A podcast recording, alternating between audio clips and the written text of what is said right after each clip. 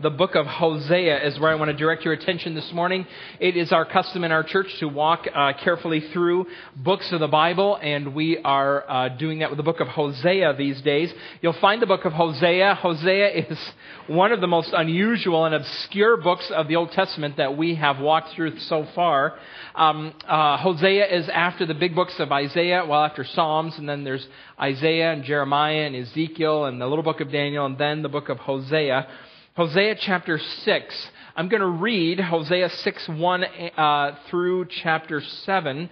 Uh, we're going to read both of these chapters this morning as we begin. You're going to be tempted because we're reading a lot. You'll be tempted to let your mind wander. Don't do that. And uh, think about it as we go through what's here that's unusual, that is, uh, stands out in the text. I wonder what you observe uh, as we uh, read this morning. See what you notice. Here is God's word, Hosea chapter 6, verse 1. Come, let us return to the Lord. He has torn us to pieces, but he will heal us. He has injured us, but he will bind up our wounds. After two days, he will revive us. On the third day, he will restore us, that we may live in his presence. Let us acknowledge the Lord. Let us press on to acknowledge him. As surely as the sun rises, he will appear. He will come to us like the winter rains, like the spring rains that water the earth. What can I do with you, Ephraim? What can I do with you, Judah? Your love is like the morning mist, like the early dew that disappears. Therefore, I cut you in pieces with my prophets. I killed you with the words of my mouth. Then my judgments go forth like the sun. For I desire mercy, not sacrifice. An acknowledgement of God rather than burnt offerings. As at Adam, they have broken the covenant. They were unfaithful to me there.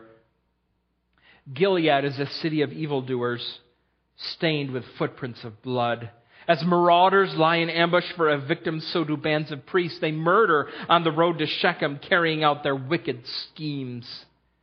I have seen a horrible thing in Israel.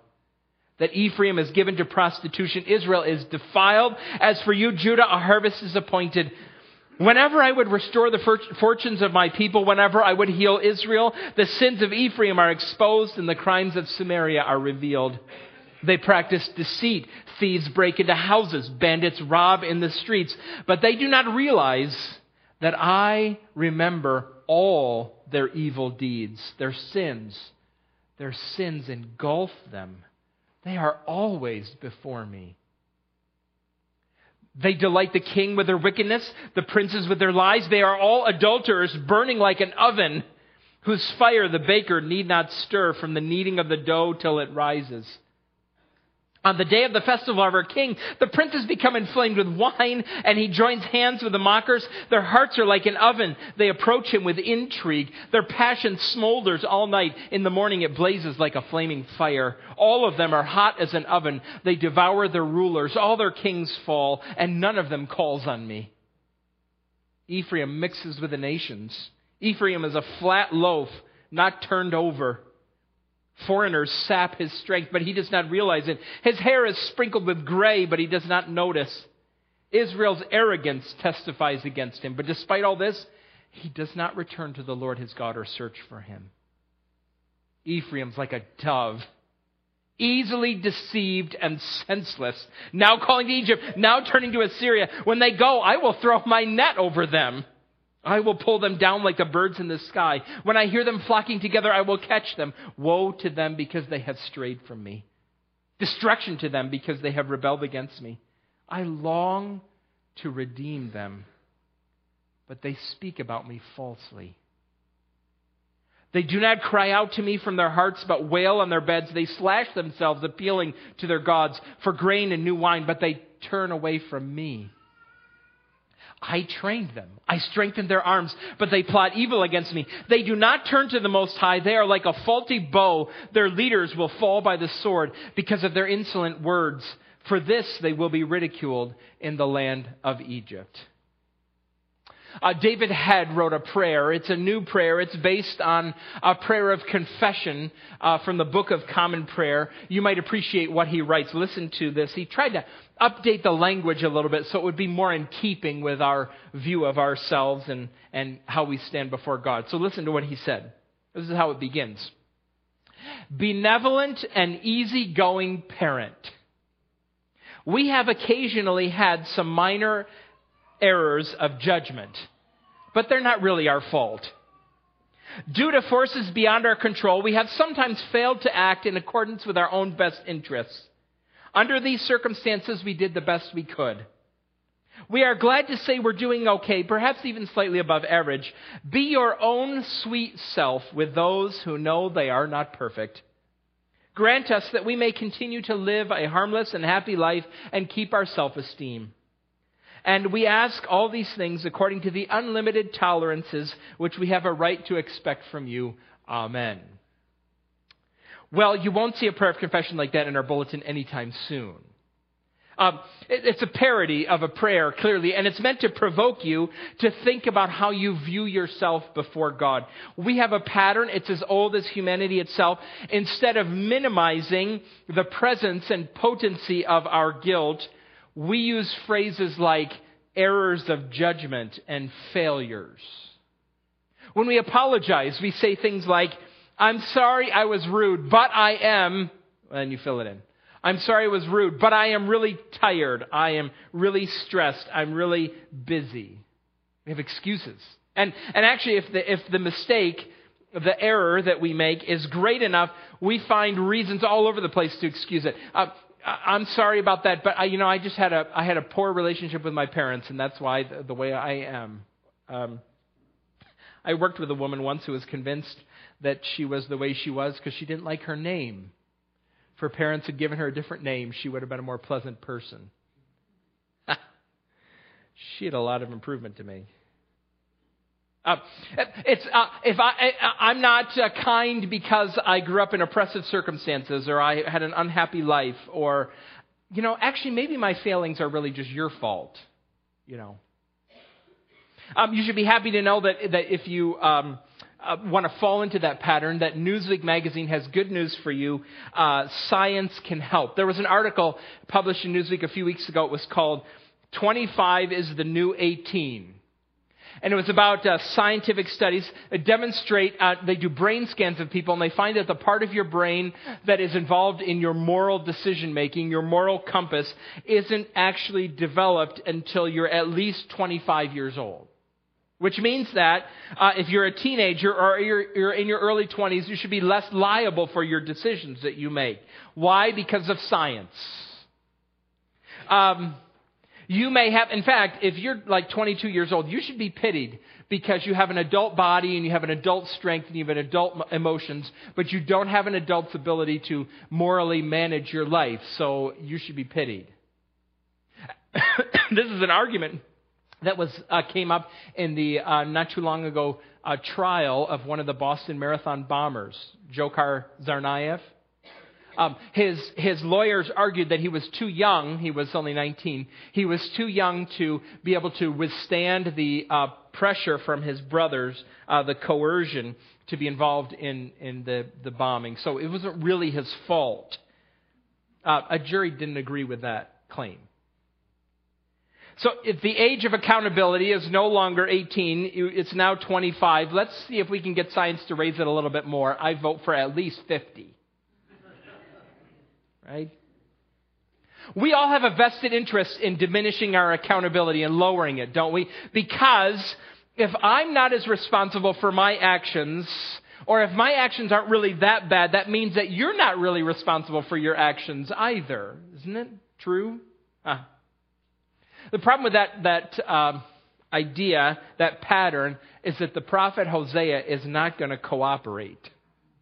We've talked about this. In fact, Hosea is a bit like a forensic pathologist. Hosea pores over the human soul and finds all sorts of evidence of our rebellion against God and its eternal, awful, horrible ugliness. Some of you are beginning to understand this emphasis that we see over and over again in the book of Hosea. Um, I was talking earlier this week about our path through the book of Hosea and how we were going to go. And usually I have these things laid out uh, several weeks in advance, but not, I haven't with the book of Hosea yet. And I was talking to Ryan Witherell. We are talking about planning the services and how it's going to go. And I said, you know, maybe I'm just going to really do like two or three chapters at a time and we'll just breeze through the book of Hosea. And Ryan said to me, well, uh, how, though, if we don't understand the true nature of the problem, will we be able to truly appreciate the solution? He used my own words against me. It's Not very nice. You remember God's strategy in the book of Hosea? So uh, it starts with Hosea's marriage. Um, Hosea's audience is the northern kingdom of Israel. They are rich, prosperous, uh, uh, powerful people who are involved in all kinds of idolatry. God sets before them Hosea the prophet who married a woman who was unfaithful to him.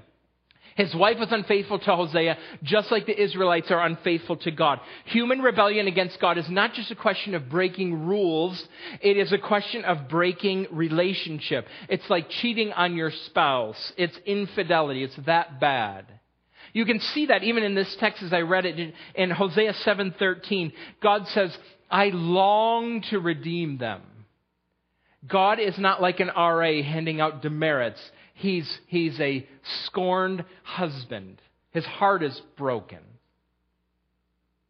And then, then there's Hosea's children. We talked about them. Three children with three unusual names. A boy named Jezreel. Jezreel reminds the nation that it's full of violence, just like uh, the recent massacres that had taken place in the valley of Jezreel. Then that daughter named Lo Ruhamah, not loved.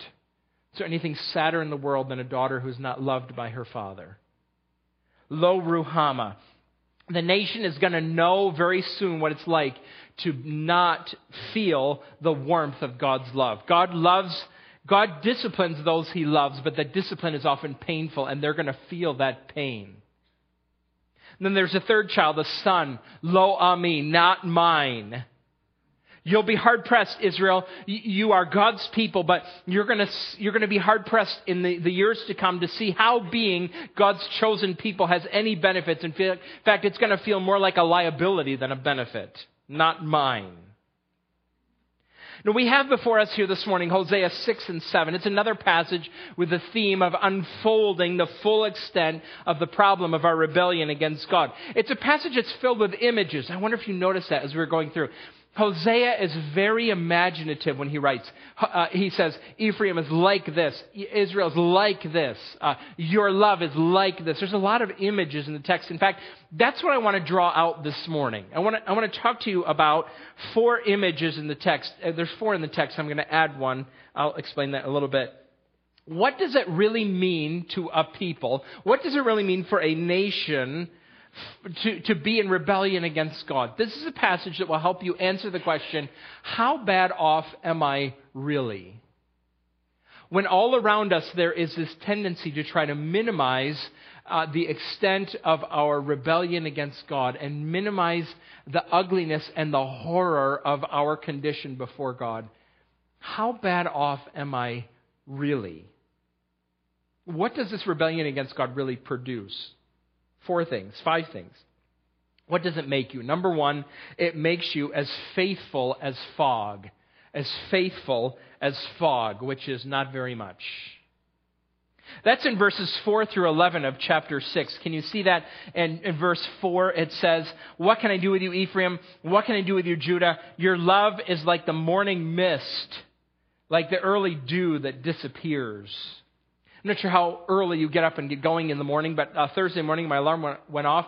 I listened to the radio for a few minutes, and the traffic report, they were saying over and over again, oh, the fog, the fog, it's terrible. The fog is everywhere. And Stella and I went for our walk, and it was foggy.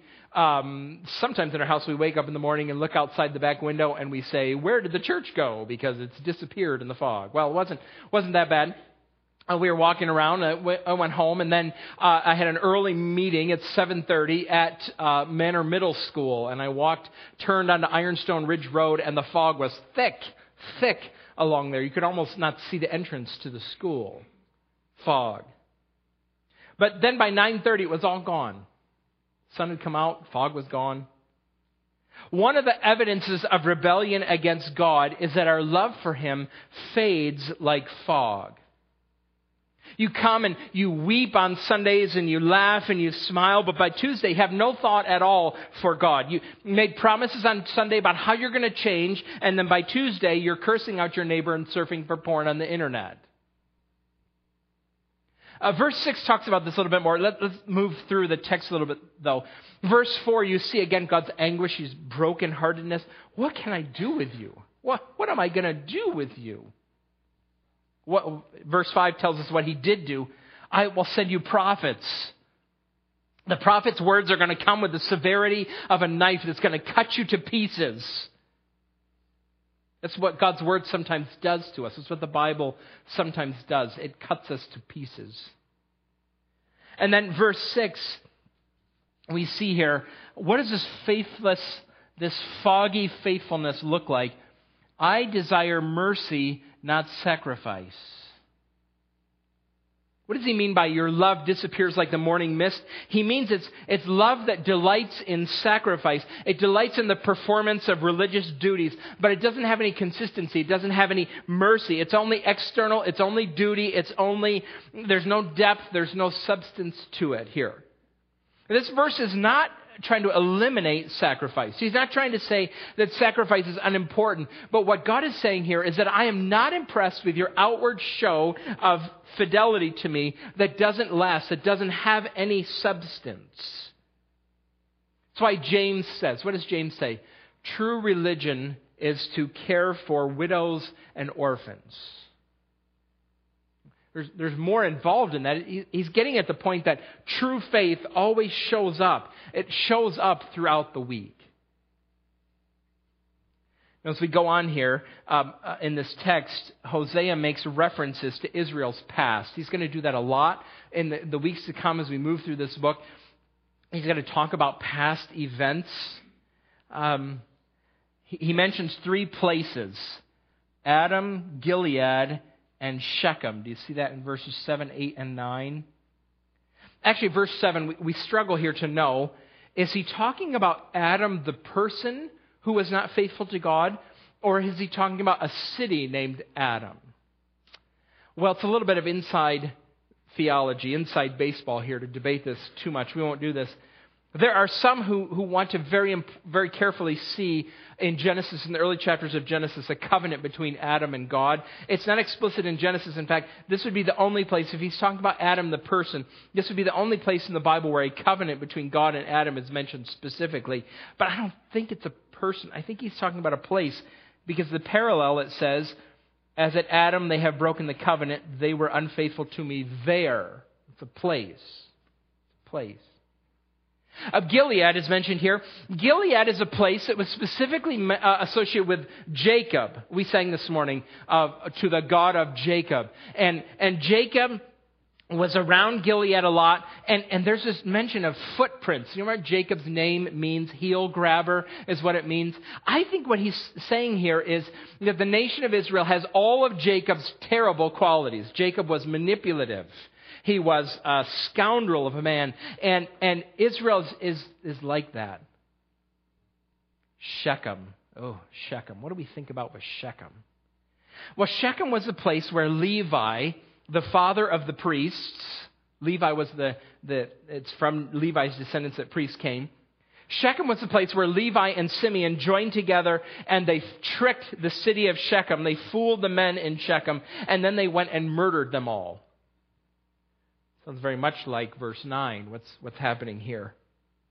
All, all of the bad things that have happened in their past just show up in this generation. It happens sometimes, doesn't it? You, you think about how you can trace a line of alcoholism in a family, or abuse, or uh, just bad, dangerous, violent behavior. You can trace that through. It seems what, that's what Hosea is doing here the whole nation.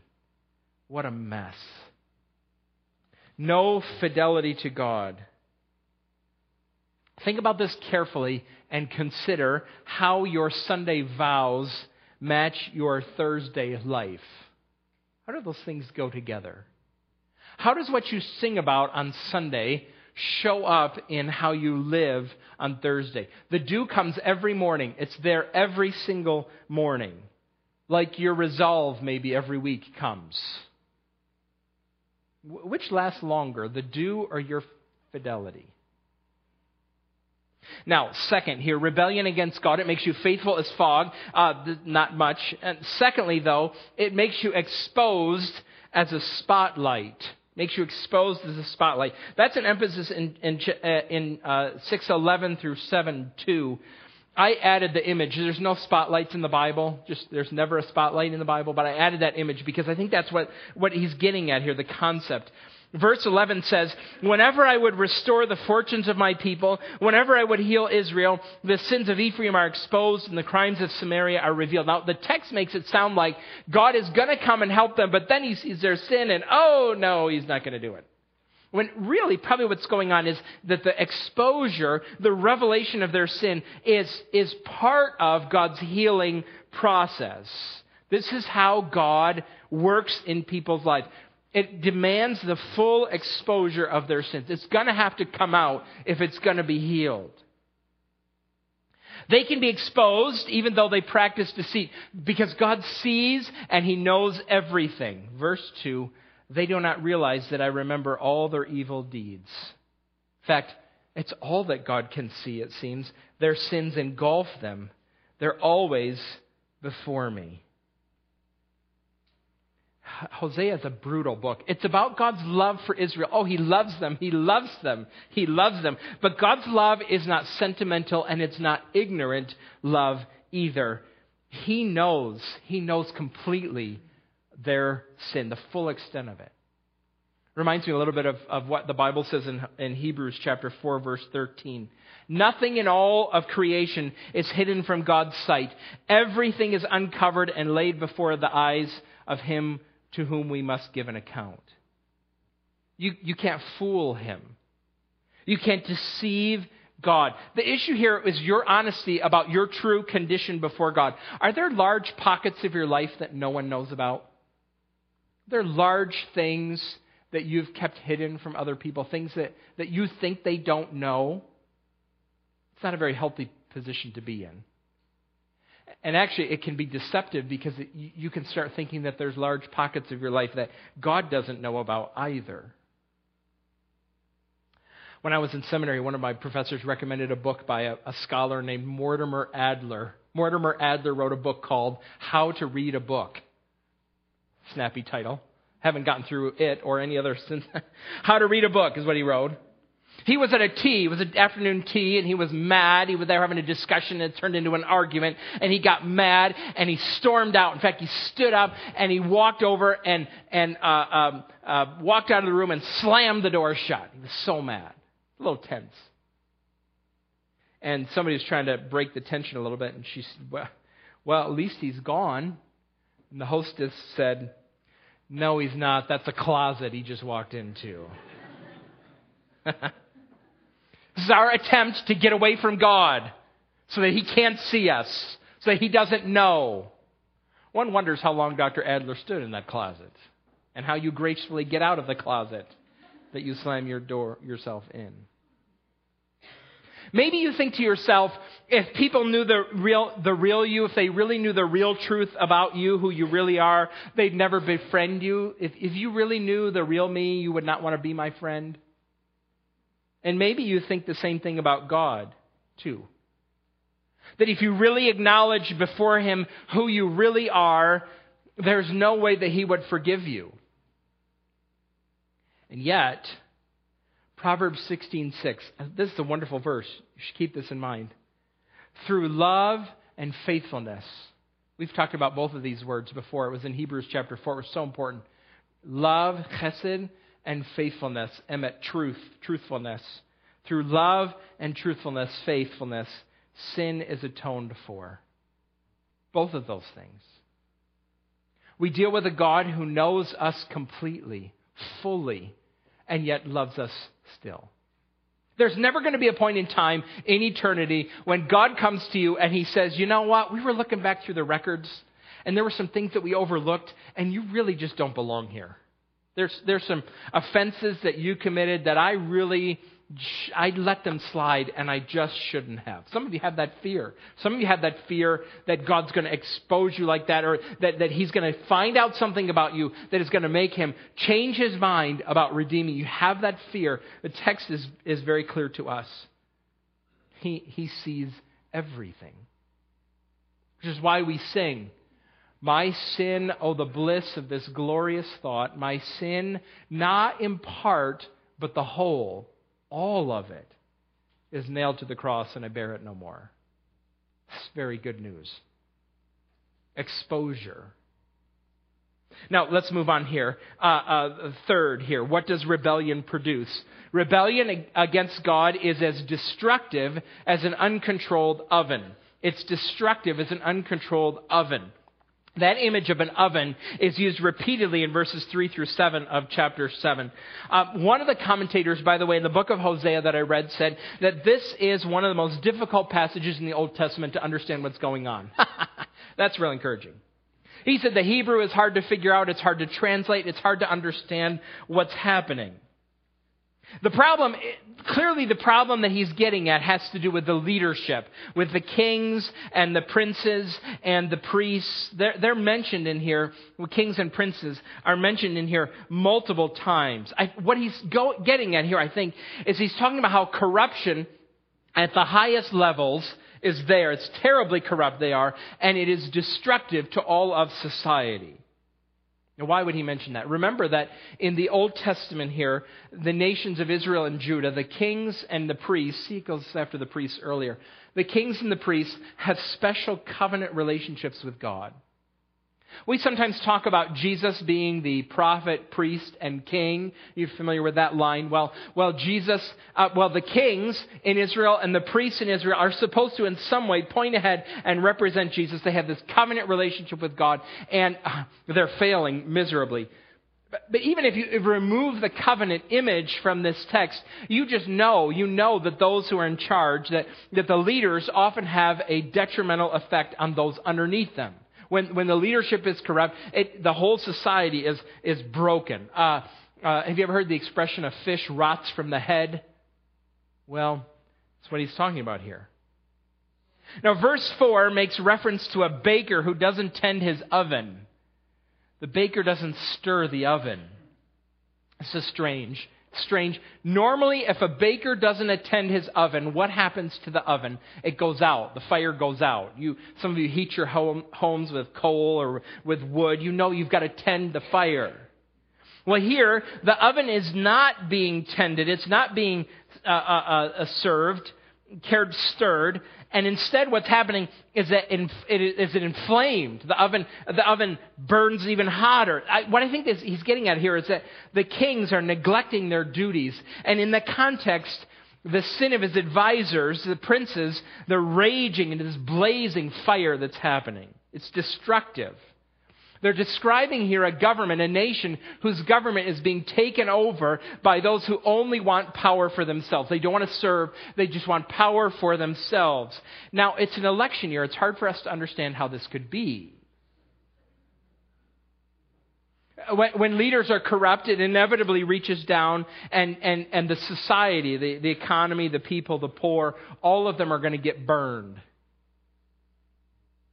Hard to imagine how that could be. Our primaries, of course, our primary elections are nothing but celebrations of truth and beauty and kindness and justice. No nation can survive for very long when it's, it revels in rebellion against God. Uh, how do we pray for the election? I pray that God will give us leaders that are better than we deserve. Now, we think about this passage even more. I want to think about how, how might we think about how this applies. There's, there's a generic leadership emphasis in the text. That, that's there too. But you know, the United States doesn't have a covenant relationship with God. There's no sense in which our presidents function like Israelite kings or the senators are like priests. There's no sense in which that's true. But there is, if you think about it, there is a covenant people that God has put in our nation Uh, a covenant people that God has put in our country to represent Him. I'm thinking about the church itself. The church is God's covenant people, commanded by Him to be in our nation as salt and light. But what happens if the church itself is an object of corruption? Aren't there, there congregations all over the country who have capitulated in their responsibilities and ceased speaking for God? And, and what does it do to a nation when that happens? I came across a couple of examples of that. There was a, there's a man by the name of David King. He's a pastor in Chattanooga. He was visiting another church in Chattanooga, and he saw on the dry erase board some notes from a recent class that had taken place. Maybe it was a membership class. I'm not sure. Uh, but the notes were still there on the board. And, and up on the board it said, why people like coming to our church. Why, why would people choose to come to this church? Here were the three reasons that were listed on the board. Number one, inclusion and tolerance. Number two, downtown missions. And number three, religious diversity. Does this strike you as an odd list? Um, Inclusion is a buzzword. You know what inclusion means. Inclusion is a word that means uh, approving actions that God condemns. That's what it means in this world. no. Religious diversity. God's not the author of confusion. How can a church that bends so easily to the spirit of the age speak prophetically for him in any way? How can they do that? Now, uh, he, he, went to a, another, another church. He was visiting another church, and uh, one we might recognize. This fits in our camp more. It's got our names, and they sing our songs. And um, they had a bulletin announcement. Here's what the bulletin announcement said. It advertised Superhero Sunday on May 8th. The, t- uh, the bulletin said, Come dressed as your favorite superhero. Lunch will be provided. All first time visitors will receive a free ticket to see the new Captain America Civil War movie. Is another form of capitulation. It's, it's not quite as ruinous. It's trouble, isn't it? Now, uh, uh, we don't want to make it a practice to spend our time criticizing other churches, but maybe by, by contrast, you can understand why we do what we do. We really believe that the gospel is good, and we really believe that it's true. We really believe it's true and good and good enough and that we should celebrate it and sing it and proclaim it and study it. And we believe that it is sufficient. Even when we don't wear tights and capes, we believe that it's sufficient. No one wants to see that anyway. Now, number four here continues the oven theme. The oven theme continues in the text. Rebellion against God makes you as delicious as burnt bread, which again is to say, not much. As delicious as burnt bread. That's in uh, verses 8 through 10 of chapter 7. Ephraim mixes with the nations. Ephraim is a flat loaf not turned over. Maybe I should say burnt pancake. That might be better. Flat loaf. Another image of, of neglect. Do you ever use your uh, broiler to cook at your house? Um, we grew up with a gas stove. We didn't use an electric broiler that, that often. But when I got married, my wife, when it was cold outside, she would use the broiler to cook hot dogs. What I have discovered over the years of watching my wife use the broiler to cook hot dogs is that uh, hot dogs underneath a broiler go from not done at all to charcoal briquettes in about 32 seconds. Which means you have to watch very, very carefully. You have to pay attention, which uh, with in a busy household is not not easy to do. One of the ways you can tell your hot dogs are done under the broiler is the smoke detector is going off. Now, this is, this, there's neglect that's going on here in the nation, and one of the consequences of this neglect is that the nation is despoiled by other nations. The text says, his hair is sprinkled with gray. Actually, that's probably a reference to gray mold growing on this burnt bread. It's just a gross mess. And what's the worst, what's worse about it is that the people are so ignorant, they're so arrogant that they don't even see it. This is the odd reality of pride, isn't it? Pride is, uh, proud people think they see themselves with microscopic accuracy. They think they see themselves with microscopic ac- accuracy, and they think they see you with microscopic accuracy too. Because they understand themselves completely and they understand you completely. That's why they have superiority. That's why they have the attitude of superiority to you. That's where pride comes from. I know me, I know you, and I know I'm better than you. Right? But the Bible warns repeatedly pride is actually a form of blindness. Pride is a form of not seeing, and it can be dangerous. We talked about how God knows you perfectly. He sees your faults. He sees those hidden faults that you think no one sees. God sees and knows the sins that you refuse to see. That's actually why the book of Proverbs commends you to have faithful friends who are willing to wound you. When was the last time that somebody uh, said something to you that was wounding? When someone sat down with you and had a hard conversation with you. If it's been a long time, I wonder if the smell of burnt bread is over your life.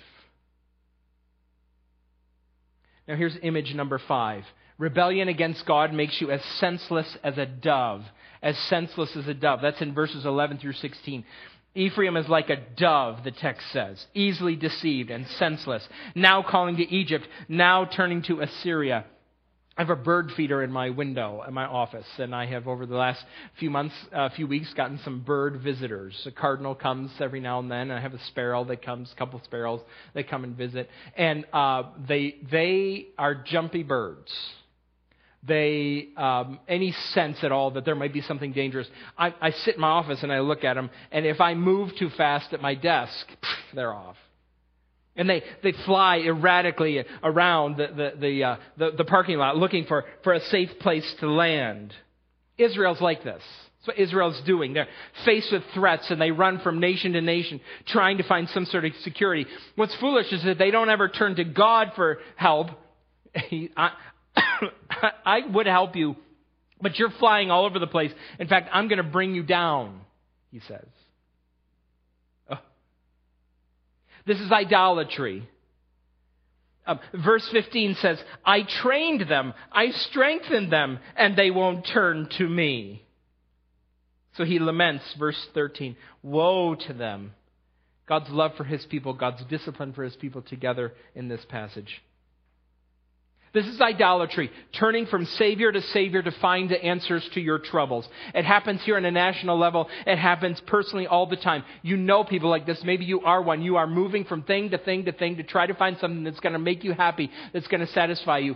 Relationship to relationship to relationship, uh, job to job to job, church to church to church to church, hobby to hobby to hobby. I'm going to find something that's going to make me happy, that's going to satisfy me. And when that happens, you know what the Bible says about you? You are deceived and senseless. This is the extent of the problem. Corruption, destructive influences, hidden sin patterns, addictive behaviors, pride, refusing to heed what God has said, faithlessness, and all of them are addressed here in this passage all of them are here, and what makes the most tragic, so tragic is that Hosea has, before he went through this list, he had called them to repent, and they didn't listen. We should look briefly at that repentance call right at the beginning of chapter 6 before we finish. Look what it says, Hosea 6. All these terrible things about them. Before that, Hosea had said, Oh, Israel, come, let us return to the Lord. That word return is that great Hebrew word shuv. Shuv. It, it's used anytime you see in the Bible the word uh, in the Old Testament turn or return to the Lord.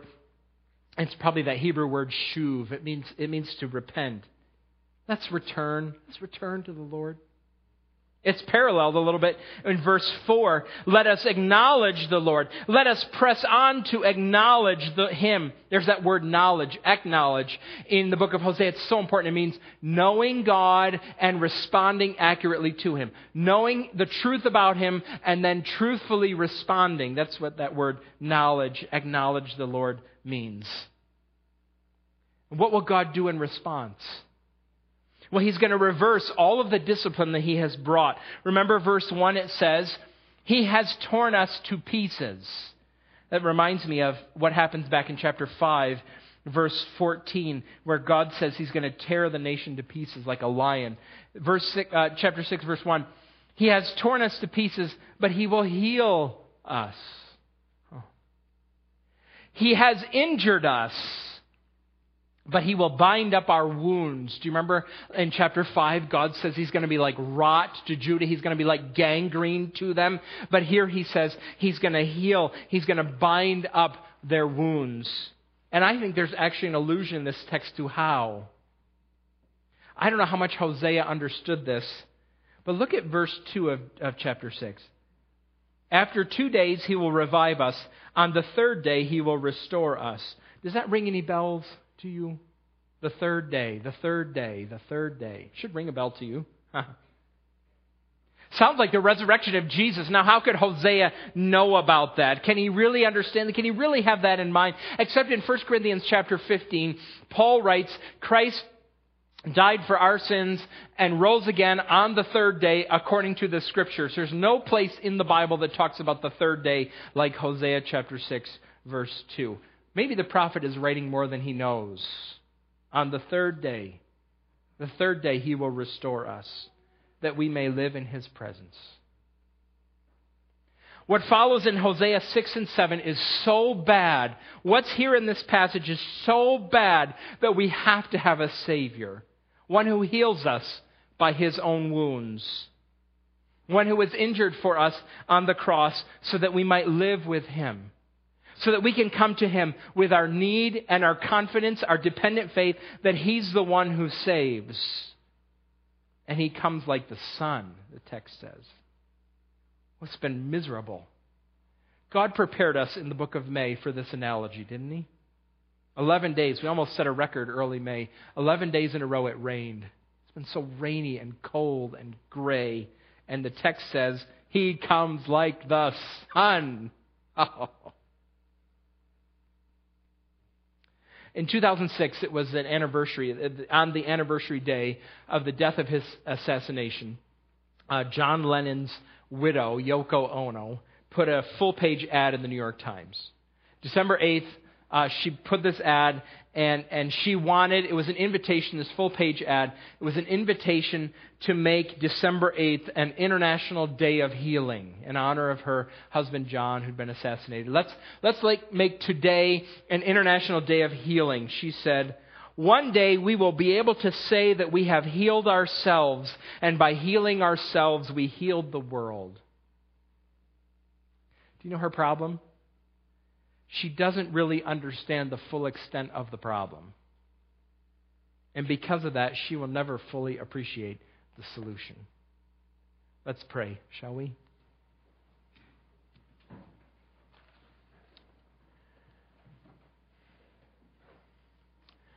Father, we come before you this morning and we see in this text, this text that is uh, weighty and um, thick we see in this text ourselves, our, our condition, our society accurately portrayed, uh, full of violence, deception, loving pleasure, trying to hide from our accountability to you.